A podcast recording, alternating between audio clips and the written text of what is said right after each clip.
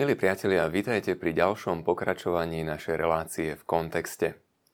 Samu seba označovala za cerusku v Božích rukách, pomohla tisícom ľudí, žila v tých najbiednejších podmienkach s chudobnými a zopustenými, bránila nenarodený život, získala si celosvetový obdiv za svoju odhodlanosť, nezlomnosť a efektívnosť práce.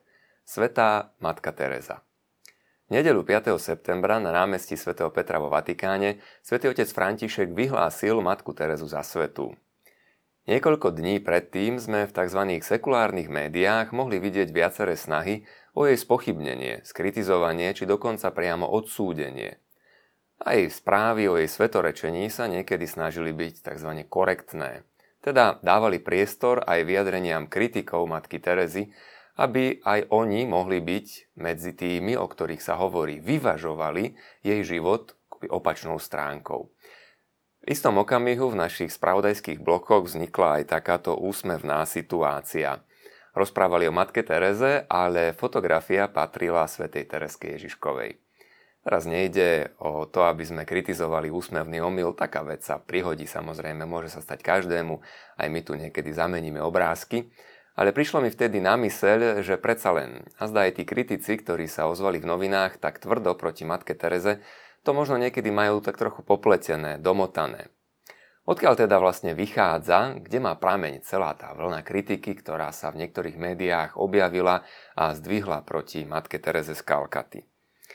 Dlhé roky sa o nej nerozprávalo. Pre médiá bola neznáma. Celé roky pracovala v skrytosti, ďaleko v Indii medzi tými najbiednejšími. Až potom, okolo roku 1966, sa začala stávať známou. Zásluhu na tom má reportér Joe McGovern, ktorý vtedy pracoval pre Associated Press v Indii, v Pakistane, v Nepále, v Afganistane a keď zašiel v 66. roku do Indie, hľadal nejaký zaujímavý životný príbeh, poprosil o radu kolegu z Kalkaty, a ten dlho rozmýšľal a potom vraví, nemám nič také extra, ale chodí tu jedna sestra po uliciach a zbiera umierajúcich. A vraví, vtedy som vedel, že som našiel ten príbeh, ktorý som hľadal. Idem to skúsiť, idem sa s tou sestrou porozprávať. No a v marci toho istého roku prvýkrát vyšiel v novinách príbeh o misionárke z Kalkaty. A tento novinár vraví, ja nie som katolík, ale je jasné, že to bola ohromujúca žena, ktorá chcela len jediné slúžiť Bohu. A tak sa matka Teresa postupne stala, začala stávať známou. O niečo neskôr reportér BBC Malcolm Muggeridge urobil príbeh, také celé dlhšie vysielanie o matke Tereze a ponúkol tento jej príbeh divákom BBC. Napísal nej dokonca aj knihu Something Beautiful for God, niečo krásne pre Boha. A je na ňom pozoruhodné to, že i keď e, väčšinu svojho života prežil ako agnostik, aj pod vplyvom stretnutia s matkou Terezou konvertoval na kresťanstvo, neskôr vstúpil do katolíckej cirkvi, prijal našu vieru. Ale nie každému sa páčilo, že sa o matke Tereze z Kalkaty rozprávalo, že sa hovorilo o jej príbehu, o tom, ako zbiera chudobných, biedných, opustených, kde si na okraji Kalkaty. Pretože istým spôsobom to vrhalo aj nedobré meno na Kalkatu samotnú. A tak sa našli ľudia, ako napríklad lekár Arup Chatterjee, ktorý proti tomuto protestoval a snažil sa nájsť aj trochu inú stránku toho celého príbehu. Rozhodol sa, že dá dohromady tým, ktorý natočí o matke Tereze dokument, ktorý bude kritický. Pozorhodné na tom je, že medzi tými prvými, ktorí o matke Tereze začali rozprávať a rozprávali pozitívne a hlasmi, ktoré boli kritické, uplynulo takmer 30 rokov. Takže toto, o čom teraz hovoríme, sú až roky 90.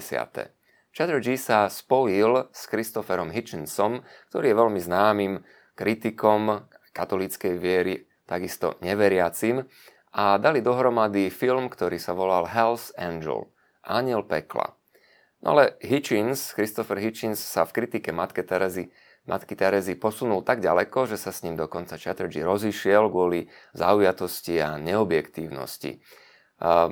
Christopher Hitchens e, tvrdil o matke Tereze, že len podporuje agendu fundamentalistického pápeža. Sťahovalo sa to prevažne na Jána Pavla II. Hovoril, že vraj jej spreneverila peniaze a neadekvátnym spôsobom sa stará o chudobných. Bolo tam množstvo kritiky v tom filme a takisto aj v ďalších dokumentoch, knihách, ktoré Christopher Hitchens napísal alebo natočilo matke Tereze. Pozoruhodné však bolo, že nikdy nedostali priestor tí, ktorým matka Teresa pomohla. Nikto z jej sestier ani z ľudí, o ktorých sa ona postarala, v týchto dokumentoch, správach nevystupuje. Na Hitchens poukazuje na to, že veď vlastne matka Teresa samotná prežívala dlho temnotu, že akoby neverila. A tak hovorí, veď bola pokrytec, tak ako ja nie som pokrytec, ja to poviem na rovinu, ale bola neveriaca, nevidela Ježišovo svetlo, o ktorom len rozprávala. Máme pozoruhodné uvedomiť si jednu vec, na ktorú poukázal aj postulátor kauzy svetosti Matky Terezy, totiž nie je to isté niečo cítiť a veriť. Áno, bolo v období života Matky Terezy niekoľko rokov, priam 10 ročí, kedy necítila Ježišovu blízkosť. Nie je totiž to isté niečo cítiť a niečo veriť. Matka Teresa nikdy neprestala veriť v Ježiša. Je veľký rozdiel medzi pocitom a vierou. Matka Teresa nikdy neprestala veriť v Eucharistiu. Dokazuje to aj to, že každý deň chodievala na sveté príjmanie. No je zaujímavé si všimnúť, že tento Christopher Hitchens, ktorý ju toľko kritizoval, prijal ponuku aj od Vatikánu, aby sa stal súčasťou týmu, tzv. ľudovo nazývanie diablovho advokáta, teda toho, ktorý protirečí sveteniu jednotlivých kandidátov.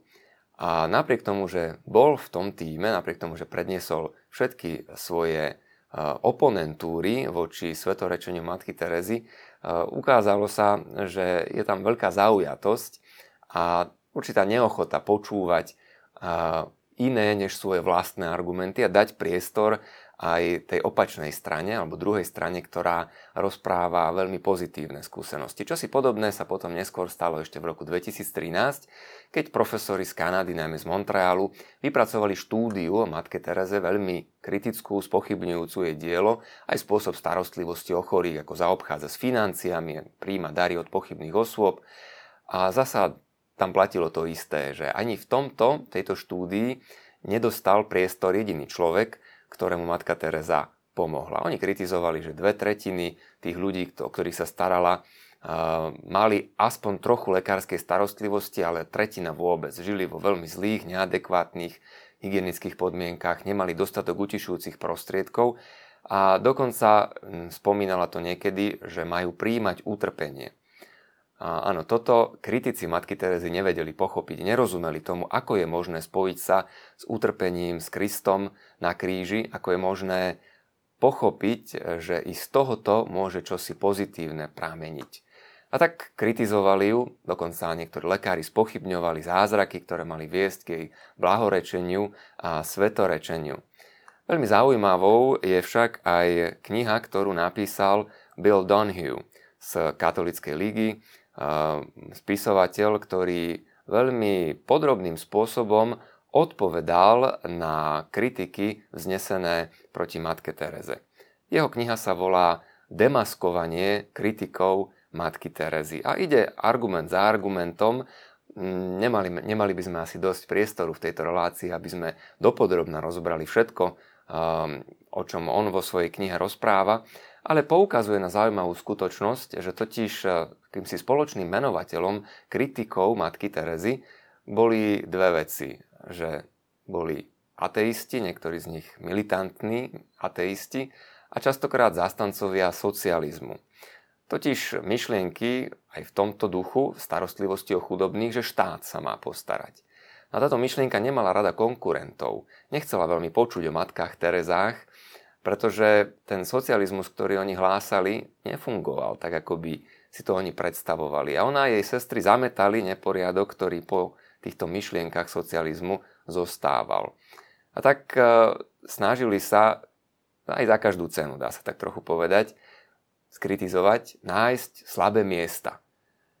A jednou z veľmi citlivých oblastí, ktorú kritizovali mnohí, boli názory matky Terezy na potrat.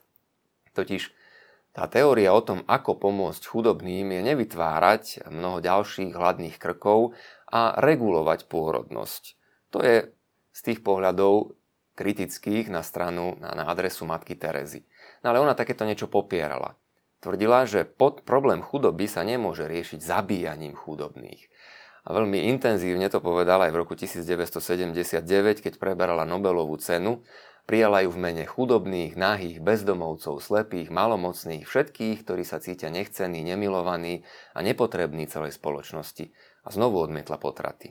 Dokonca povedala, že národy, ktoré uzákonili potraty vo svojej legislatíve, sú biedne, najbiednejšie národy.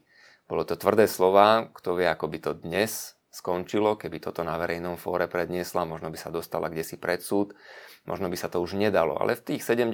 rokoch to ešte mohlo zaznieť na veľké prekvapenie všetkých tých zúčastnených na tom ceremoniáli a jej kritikov. Ona vraví, tieto národy sa boja nenarodeného dieťaťa, to dieťa preto musí zomrieť. Keď jej vyčítali, že veď neexistuje jednoduché riešenie pre potraty, pre nechcenie tehotenstva, v roku 1981 v New Yorku povedala, ja mám riešenie. Ak poznáte niekoho, kto nechce svoje dieťa, pošlite ho za mnou. Ja ho zoberiem a ja sa o to dieťa postarám. Ona bola taká, ona nemala rozsiahle pastoračné plány, nemala mediálne stratégie. Išla za prvým malomocným, potom za druhým, za tretím, za štvrtým a pomáhala tomu, koho stretla rad radom. Ale jej dielo neuveriteľne sa rozrástlo. A dôkazom tejto jej snahy o záchranu ľudského života a váženia si každého jednotlivého ľudského života je aj Emmanuel Leclerc, francúzsky seminarista, ktorý sa zúčastnil na svetorečení matky Terezy vo Vatikáne. Matka Teresa ho vyťahla zo smetného koša v Bombay, keď išla navštíviť e, už vtedy existujúci dom svojich sestier v Indii, v Bombay. On to dlhé roky nevedel, pretože sestrám sa podarilo neskôr dosiahnuť to, že ho adoptovala francúzska rodina a tak žil spolu s tromi ďalšími súrodencami po Francúzsku vyrástol, pocitil v sebe povolanie k Božej službe, až neskôr cestoval späť do Bombay, aby sa niečo dozvedel zo svojho života, zo svojej minulosti. A tak ešte jedna staručká sestra, ktorá si pamätala okolnosti, hovorí, matka Teresa ťa našla v odpadovej nádobe. Tvoja mama už nevieme prečo, možno v zúfalých situáciách, v zúfalej, zúfalých okolnostiach, ťa tam odložila. A matka Teresa ťa vybrala z tej popolnice a doniesla ku nám postarala sa o teba a my sme urobili, čo sa dalo, aby si našiel novú rodinu. Za svoj nekompromisný postoj voči potratom si však matka Teresa vyslúžila častú kritiku a mnohí nechceli jej ustúpiť, mnohí neustále na ňu dorážali a tvrdili, že veď nemusí byť človek pro-life, aby sa mohol venovať chudobným. Veľmi pozoruhodne na to zareagovala neskôr jedna americká novinárka, ktorá sa volá Celeste Owen Jonesová, pracovala pre Huffington Post a ona sama sa vyhlasuje za neveriacu, avšak strávila na rozdiel od tých kritikov, ktorých sme tu už spomínali, nejaký čas e, v blízkosti sestier matky Terezy, misionárok lásky. Išla do Indie, aby sama spoznala, akým spôsobom to tam funguje v realite, v skutočnom živote. No a Čelest hovorí, prekvapilo ma, ako prvé nám sestry povedali, že ak by ste to nechceli robiť takým spôsobom, ako to my robíme, nemusíte nám pomáhať.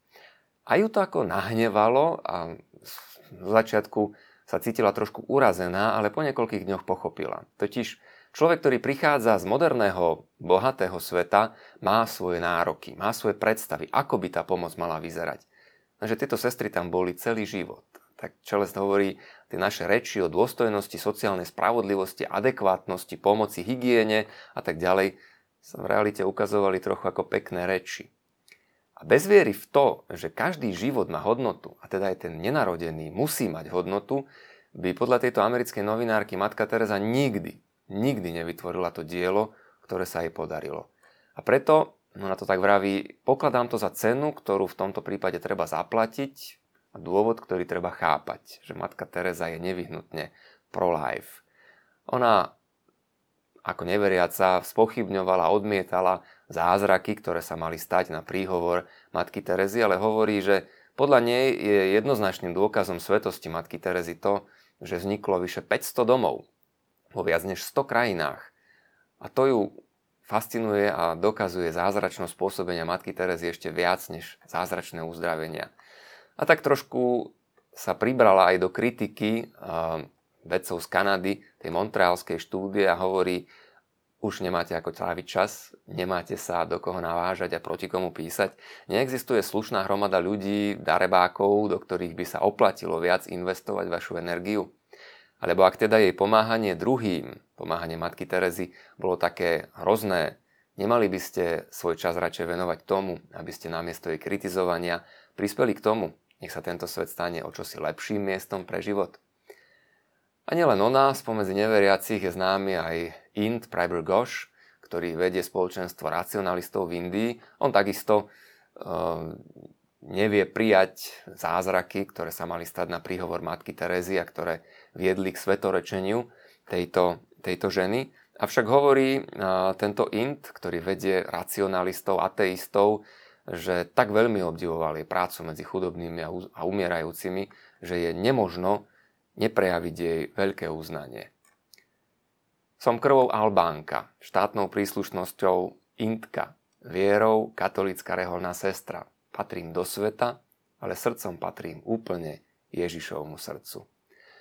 Matka Teresa, ktorá sa narodila v roku 1910 na území súčasného Macedónska, je pôvodom z Albánska a jej život bol veľmi pohnutý. Mala iba 18 rokov, keď sa rozhodla vstúpiť do Rehole, odišla k tzv. loretánskym sestrám a ako 36-ročná pocitila povolanie ísť sa úplne venovať tým najchudobnejším. Vyučovala síce v Indii aj dovtedy v prestížnej škole týchto loretánskych sestier, ale to sa jej zdalo málo. Cítila povolanie robiť čosi viac. Dva roky neskôr po svojej žiadosti, aby mohla opustiť reholnú komunitu a výjsť do ulic medzi najchudobnejším, medzi najchudobnejších, je to Vatikán dovolil. A tam potom strávila väčšinu svojho života – je pozoruhodné, že sa jej už nikdy nepodarilo dostať späť do Albánska, navštíviť svoju rodinu. Železná opona bola zatiahnutá. A tak nepomohlo jej ani priateľstvo s generálnym tajomníkom OSN, ani pomoc Indiri Gandhiovej nebola nič platná, tá železná opona bola zavretá. Ale napísala aj svojej sestre, aj mamine, keď sa neuvidíme na tomto svete, uvidíme sa v nebi.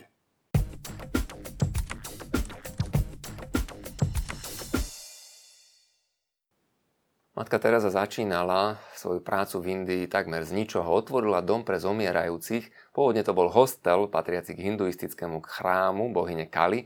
Nazvala ho Nirmal Hriday, čiže čisté srdce, pure heart. No a toto dielo, ktoré ona naštartovala v 50. rokoch minulého storočia, dnes má vyše 5000 aktívnych aj kontemplatívnych sestier. V každom dome, každej kongregácie sú Ježišové slová, ktoré povedal na kríži. Žij s ním. Aby pripomínali aj sestrám, ktoré nasledujú stopy matky Terezy, že je potrebné starať sa o blížnych, o chudobných, o zomierajúcich, ako by sme sa starali o samotného Krista. Existuje aj mužská vetva kongregácie, kňazi, misionári lásky, dokonca i laická vetva, Medzinárodná asociácia spolupracovníkov Matky Terezy. Čo bolo neuveriteľné, aj napriek tej železnej opone podarilo sa založiť domy na Kube v Sovietskom zväze, ktoré inak neboli otvorené pre prácu zahraničných misionárov. Na tých cien, ktoré získala, je tak množstvo, že nie, nie je možné, aby sme ich teraz všetky vypočítavali. Okrem tej Nobelovej ceny získala aj cenu pápeža Jana 23., Templetonovú cenu, cenu prezidenta Kennedyho, kongresovú medailu, aj najvyššiu indickú cenu Padma Shri. Ak sa pozrieme na jej život, viackrát zdôrazňovala, že nie je možné fungovať bez modlitby. To je veľmi silný odkaz aj pre všetkých nás, ktorí sa snažíme a chceme nasledovať príklad tejto svetice. Kardinál Komastri, ktorý je vikárom svätého Otca pre Vatikán, spomína na to, ako sa ešte ako mladý kňaz stretol s matkou Terezou a ona mu vraví, nezabudni každý deň aspoň na krátku adoráciu, inak nevydržíš. Lebo bez Boha sme príliš slabí na to, aby sme pomáhali. Komastri hovorí, že to bolo v roku 1968, keď sa prvýkrát s matkou Terezou stretol a myslel si, že sa ho bude pýtať na jeho charitatívnu činnosť, čo robí pre chudobných a už si čo si chystal, čo jej odpovie, ale ona mu položila úplne inú otázku. Vraví mu, koľko sa modlíš? A Komastri v tých časoch hovorí, chcel som odpovedať aj s takou určitou hrdosťou, lebo vtedy 60. roky boli poznačené uvoľňovaním všetkého, aj kňazi sa už toľko akoby nemodlili, ale ja som zostal pri breviári, pri ruženci, vrajím každý deň slávim svetu omšu Matka Teresa, modlím sa breviár, modlím sa celý svetý ruženec. Pozeral sa na mňa, hovorí a vraví, to je málo, vraví Matka Teresa. Ostal prekvapený a ona mu zdôraznila, ak chceš vydržať, musíš každý deň chodiť na adoráciu. Musíš kľaknúť pred Najsvetejšiu sviatosť a byť v Ježišovej blízkosti. To zaujímavé, napriek tej temnote, ktorú prežívala veľkú časť svojho života, ona nikdy neopustila adoráciu. Je o nej známe, že dennodenne sa modlievala, ak je to zdravie a okolnosti dovolili 3 hodiny a hodinu bola ešte pred Kristom v eucharistickej adorácii. Vraví Komastrimu, v láske sa nemožno limitovať. To je málo, že sa modlíš len to, čo máš povinné. Pre ňu bol breviár, svetá omša, ruženec, povinnosť. To je minimum, ale musíš dať viac. Nesmieš sa limitovať, keď chceš mať druhých rád. Všimni si, že Ježiš kvôli modlitbe niekedy obetoval aj konanie dobrých skutkov. Lebo bez Boha sme príliš chudobní na to, aby sme mohli chudobným pomáhať.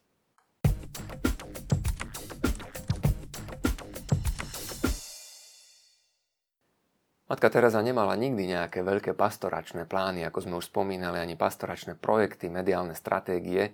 Starala sa o tých najbiednejších a najchudobnejších. Chcela viac poskytovať útechu, než presadzovať nejaké reformy. Nemala programy ani granty na eliminovanie chudoby, ale chudobu si nesmierne vážila. A robila to tak, že sa k chudobným nasťahovala, akoby prišla k ním blízko, bola s nimi, poskytovala im spoločenstvo. Hovorievala, našim najväčším nebezpečenstvom je, že zbohatneme. A toto nechcela nikdy dovoliť ani svojim spolusestrám a tak aj mnohí, ktorí vstúpili do tejto kongregácie, vravia, že je veľmi prísna a nie je v nej ľahké vytrvať. A matka Teresa zdôrazňovala, chudobní sú bohatstvo ľudstva. Dávajú nám viac, než im dávame my. Keď ju navštívil v roku 1964 Pavol VI, hovorí sa, že jej daroval Lincoln Continental, luxusné auto, ktoré dostal od Američanov. Ona ho hneď predala a dala chudobným peniaze, chorým na malomocenstvo. Keď neskôr americký prezident Reagan jej daroval medailu slobody, tak ešte pri tom odovzdávaní žartoval, že ona bude asi prvá, kto tú medailu dá rozstaviť a predá, aby za peniaze kúpila niečo pre chudobných. Láska musí bolieť hovorievala matka Teresa. Nedávajte mi zo svojho nadbytku, pripomínala niekedy svojim dárcom. Ale dajte to, čo bude aj chýbať. Lebo až vtedy to začne byť autentické, keď tá láska zabolí. Najstrašnejšou formou chudoby, hovorievala, je cítiť sa nemilovaný, nechcený a podceňovaný. To je viac a horšie, než nemať peniaze. Toto zdôraznila, aj keď jej dávali tú Nobelovú cenu, ktorej tak veľmi emotívne sa zastala života nenarodených v tom príhovore pri odovzdávaní Nobelovej ceny. Praví, že chudoba je možná aj v krajinách, ktoré netrpia materiálnou chudobou, ale stratili zmysel pre smerovanie svojho života, lebo najväčším zlom je nedostatok lásky, nezáujem voči blížnemu, ktorý je postihnutý zneužívaním, chudobou, chorobou, korupciou. Tak aj sľub chudoby, ktorý skladajú misionárky lásky, sestry Matky Terezy, je prísnejší než ten akoby, zvyčajný sľub chudoby skladaný reholníkmi. Oni dobrovoľne sa rozhodujú milovať chudobných a aj byť skutočne prísne chudobnými. Z celého srdca slúžiť chudobným, najchudobnejším z chudobných. Jánovi Pavlovi II., s ktorým sa často stretávala, raz povedala, Chcela by som vám dať dar skôr, než zomriem. On jej vraví, matka, ale vaše dary sú nebezpečné. Usmiala sa a dodala, mojim darom bude, že do Vatikánu prinesiem chudobných. A tak napriek všetkým prekážkam prekonal Jan Pavel II to, čo stálo v ceste a osobne dal otvoriť dom Dono di Maria, ktorý slúži chudobným a chorým.